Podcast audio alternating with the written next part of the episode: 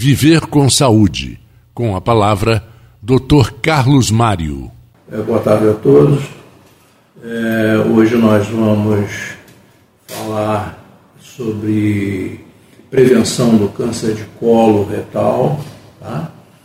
E dentro desse aspecto preventivo, não só a prevenção do colo retal, mas como as doenças que acometem e por que fazer é, o exame para avaliação do colo. Né? Então, existe aqueles pacientes sintomáticos e os não sintomáticos. E a colonoscopia é o exame indicado para avaliação a partir dos 45, 50 anos de idade. Acontece que a radiologia a imagem pode ajudar é, quando a colonoscopia não pode ser, não pode, não pode ser de avaliação total desse intestino, tá? Então, por dobras, entendeu? Por estenoses, eles não conseguem ultrapassar essas zonas e correr o risco de fazer uma perfuração do colo.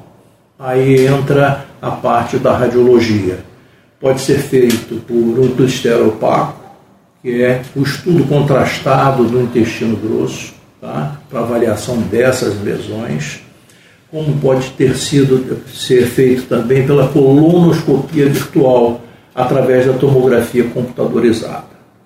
Então, o que, que a gente pode oferecer a esses pacientes?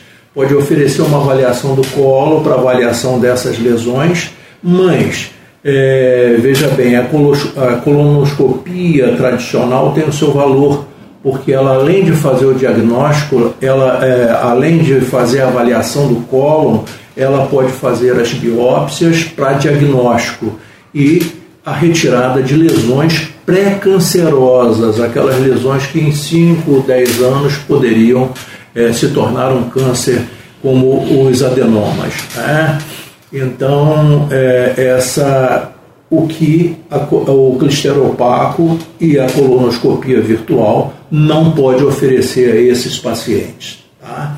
A colonoscopia tradicional pode oferecer muito bem e a nossa ajuda, acredito, naqueles pacientes que não podem realizar esses exames, sejam assim excepcionais.